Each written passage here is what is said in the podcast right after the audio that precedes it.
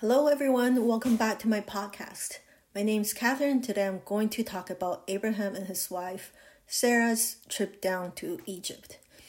After Abraham obeyed God's call for him to leave his home, this is the first time we see him being weak and traded his wife for his personal security. Um, I think if I were in his position, I would also be afraid of Pharaoh as well. Um, however, I don't know if I would actually trade my spouse in order to stay alive. And if I were Sarai, I would be very offended. But maybe she did love him enough to agree to such an agreement. Um, and as we can tell, Abram wasn't trying to sell his wife for any monetary gains. He was just trying to stay alive. Um, but I do find what happened uh, between him and and Pharaoh was borderline selling your life, your wife for your own personal gain. Um, okay, so this was a simple narrative.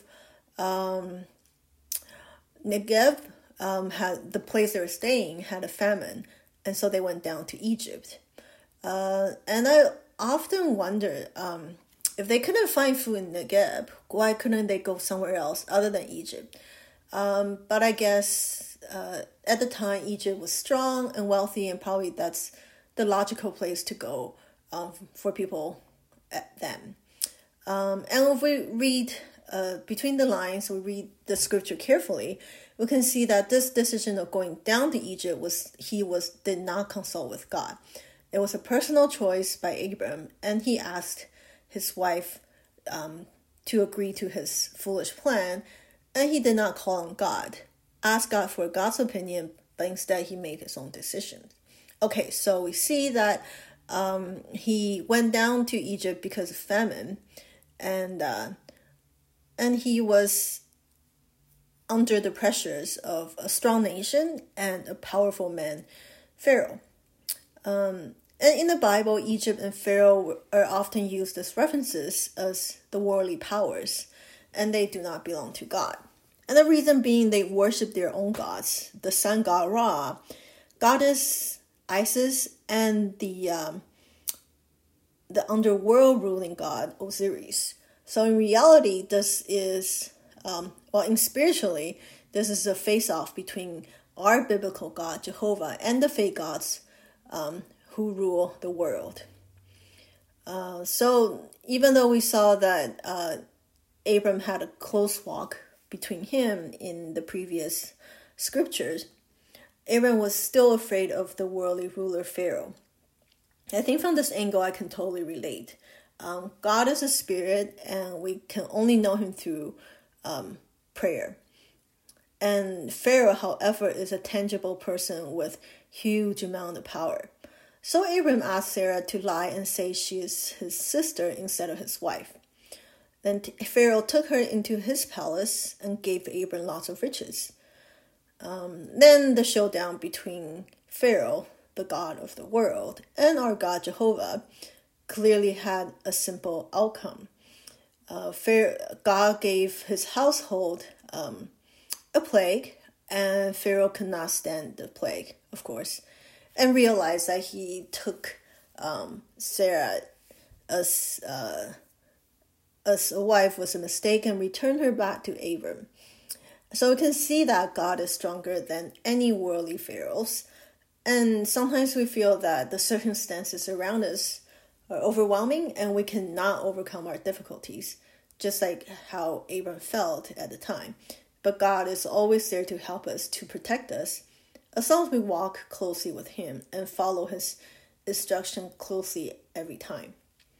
Um, like we can see now in during this time of COVID restrictions from governments, um, many feel like the government is bigger than God at this time. But in reality, God, the governments are not bigger than God. God is bigger than these all these earthly authorities, and we as Christians have to be on our knees and pray in the Spirit. So, um, so as we can see that uh, God protected um, Abram and Sarai, and she was returned back to Abram, and they got chased out of Egypt. So we can see with the riches um, that Pharaoh gave to them, and God protects the ones which belong to him from this narrative. Okay, so this brings my attention to relationship. The fact that Abram was able to easily said to his wife that, um, "Oh, please be my sister, so I won't get, I can stay alive because of you," um, was really an odd thing, even from our standard these days. Um, not to mention his time, um, and it showed that um, his weakness not only in deciding uh, where to go without consulting God first, but he also showed his weakness in being a weak man in his relationship with Sarah.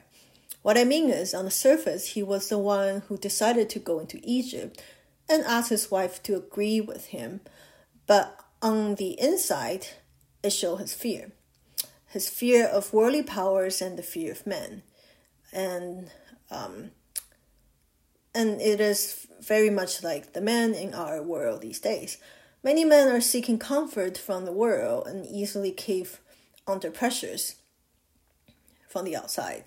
And in relationships, they ask their women to help them out instead of bearing the consequences of their own decisions.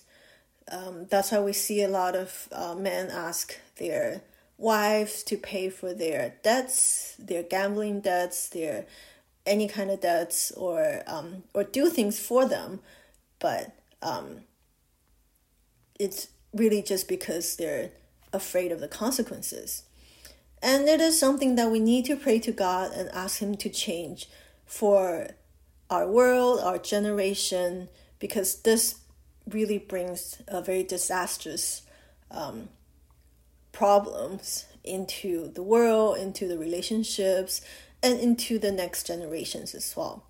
Uh, we need good examples of men um, who are truly find who truly find strength in Christ through humility and compassion, and not being proud like Nimrod, as we saw before, and that do not humble themselves in front of God.